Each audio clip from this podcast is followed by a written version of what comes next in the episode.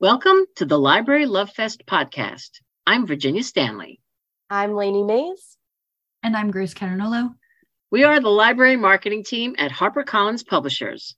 We bring librarians and great books together. The new year brings new offerings from our podcast. The first episode of the month will have book presentations, author interviews, voicemails from librarians like you, and more. And our mini episode halfway through the month features our library reads winners. Don't miss our winning authors' acceptance speeches. Welcome and enjoy the show. Book Buzz, HarperCollins Book Buzz. Check it out.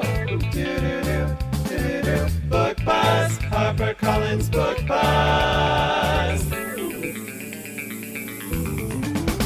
Brought to you by Library Love Fest. Hi, this is Virginia Stanley, Director of Library Marketing at HarperCollins Publishers, and I have the honor of sitting down with author Kim Van Alkemade. She's the New York Times bestselling author of the historical novels Orphan Number Eight and Bachelor Girl. And now she is back with her new one, Counting Lost Stars, and it comes out July 18th, 2023 we can't be more excited to sit down and talk to her about it. Hi, Kim. Hi, Virginia. Thank you so much for talking to me and and taking the time to do this. Oh yeah, we go back, Kim. HarperCollins yeah. published Orphan Number Eight, which was uh, published to great acclaim, and this book is so uh, so meaty and so wonderful, and uh, you learn a lot in this book, mm. and you're taken away on this this incredible story. So why don't you tell everybody a little bit about it? So, yeah, Counting Lost Stars, it's dual time periods. Um, we have one time period during World War II, so we're dealing with topics of the Holocaust and focus mostly on the Netherlands. But the other time period is 1960s New York City. It all happens in one summer, in actually about six weeks in the summer of 1960. And I really like juxtaposing those two time periods. One of the things I think when I read history and learn about history is how it's still so present. There are so many things that um, are so connected to what we think about and, and the decisions we make today. So I really like taking something from the 1940s and connecting it to the 1960s. What the story is about is a young woman in 1960s New York City. She's in college to learn computer programming when she becomes pregnant, kicked out of college and she's just given up her baby for adoption when she meets a Dutch Holocaust survivor who's searching for his lost mother. And her name's Rita. When she learns that the Holocaust was organized using punch card computer technology, which was true, she decides to try to use her knowledge to help her friend Jacob find out what happened to his mother because the the uncertainty is just a torment to him and she she's falling in love with him and she she wants to put his mind at ease and her search takes her back to the 1940s story where we meet Cornelia who's working at the Dutch agency that's using punch card computers to conduct a census and um, kind of make those lists of all the Jewish people in the Netherlands. Um, in the Netherlands, even though the public was fairly tolerant religiously, they were so efficient with, uh, especially with computer technology and in the census department, that they actually had a higher um, proportion of their population was murdered in the Holocaust than any other Western European country.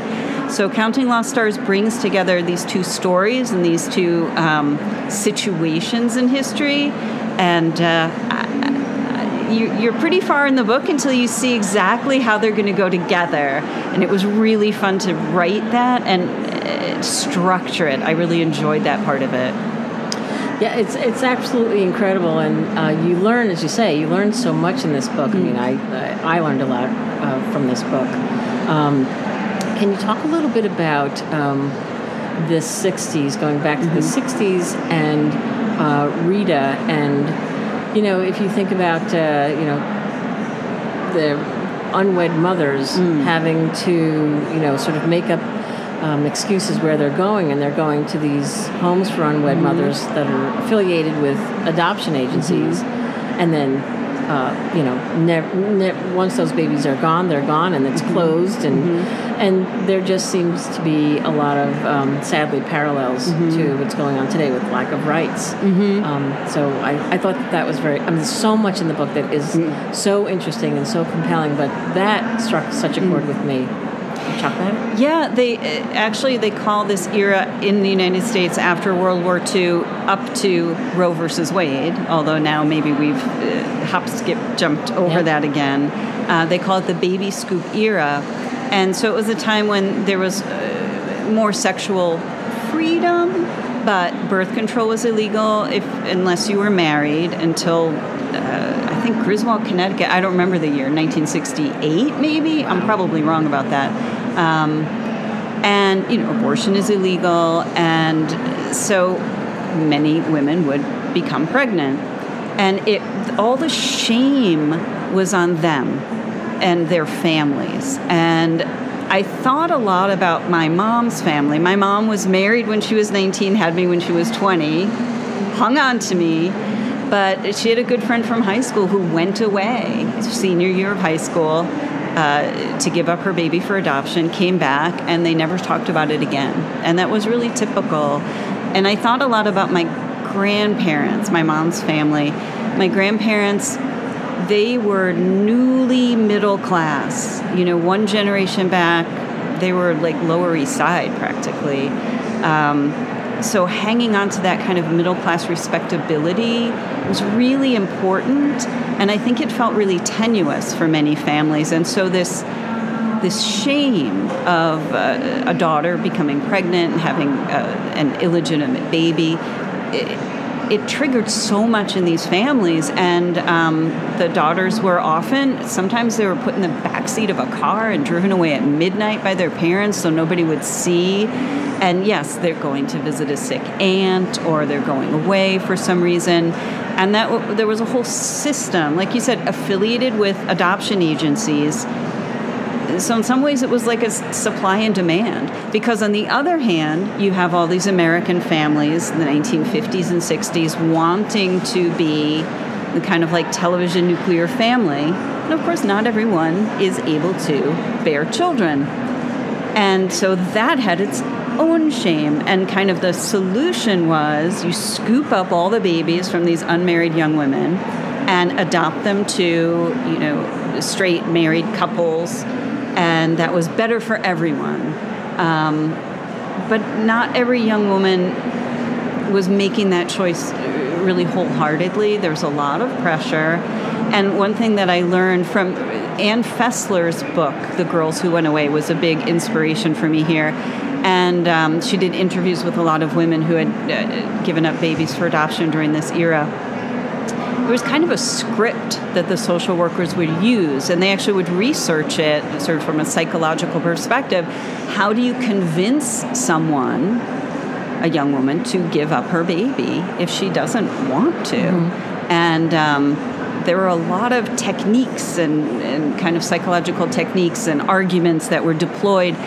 And so when I read this book of interviews with women, it was very repetitive because that same argument, those same techniques were used over and over. And like you said, the adoptions were closed.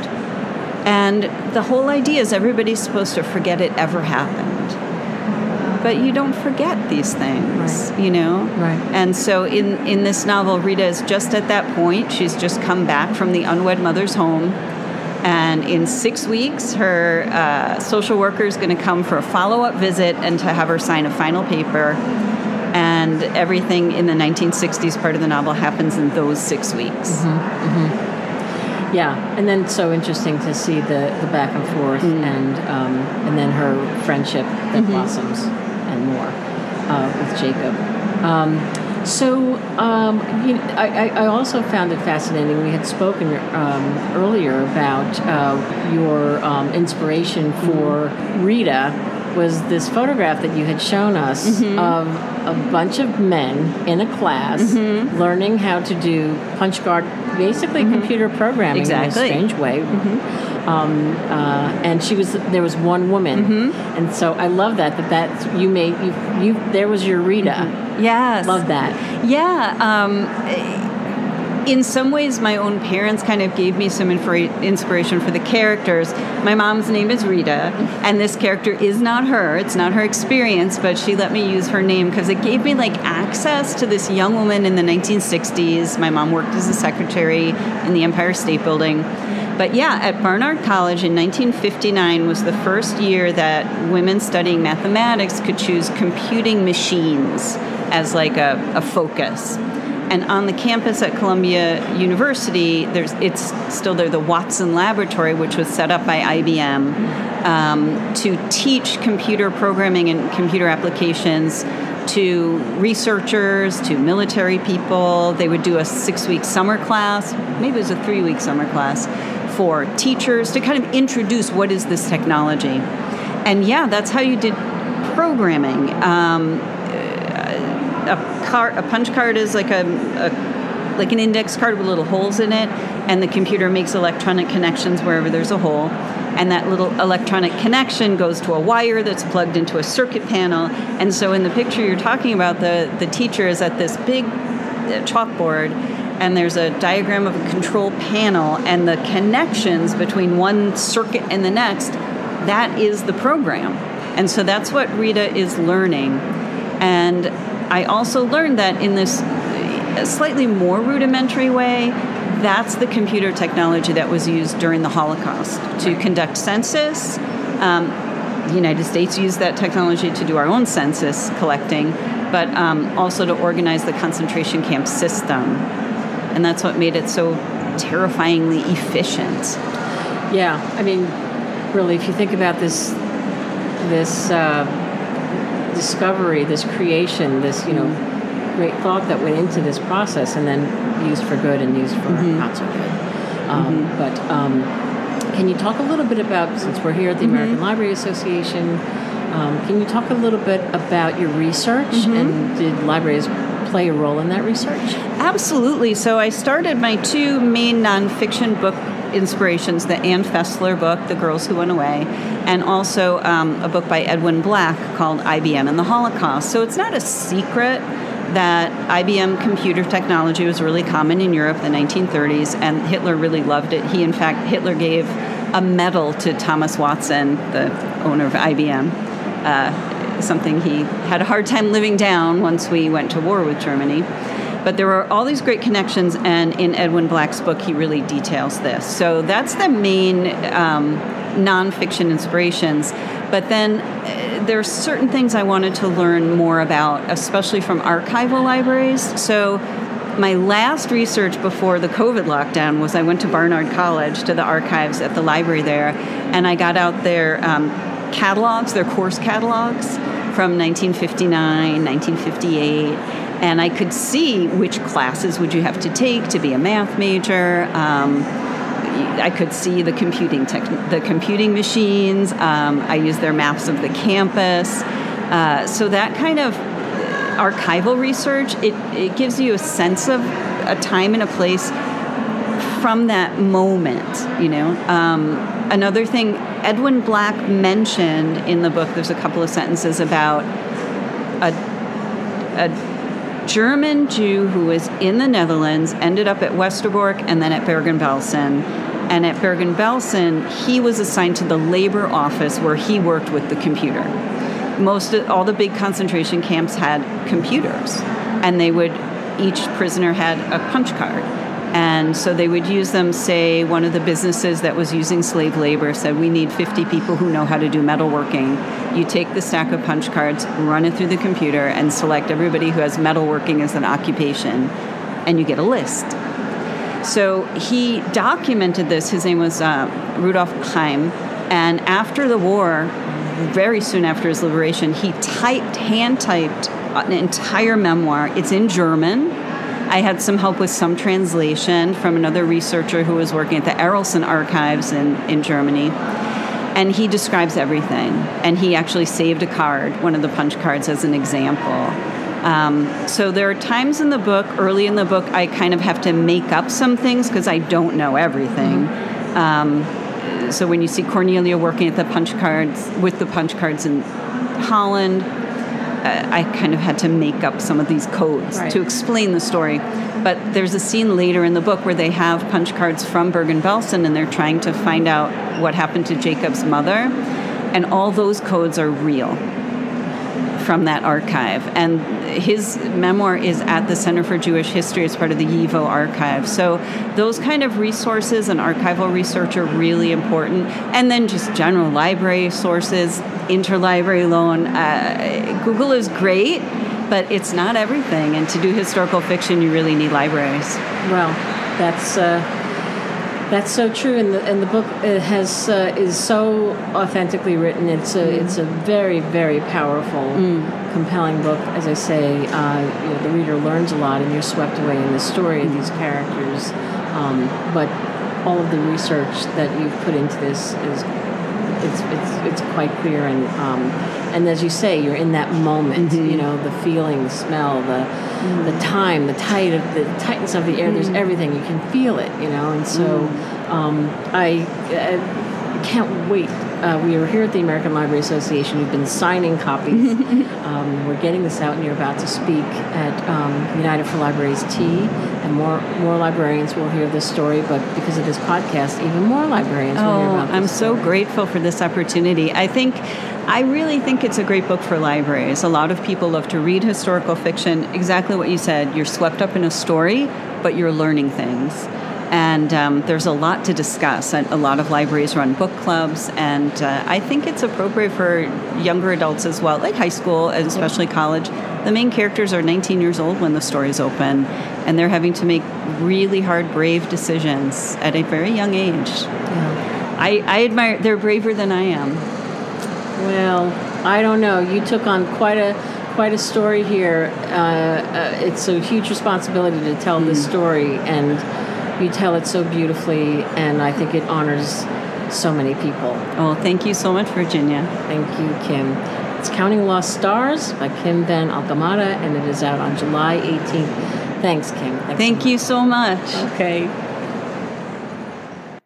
Thank you for listening to the Library Love Fest podcast. For more information, go to librarylovefest.com. Enjoying the show? We would love to hear what you think. Find us on Facebook and Twitter at Library Love Fest, on Instagram and TikTok at Harper Library. And you can always give us a call and leave us a message you might end up on the show. That number is 212 207 7773. Be sure to rate and review us and share the show with a friend. Until next time.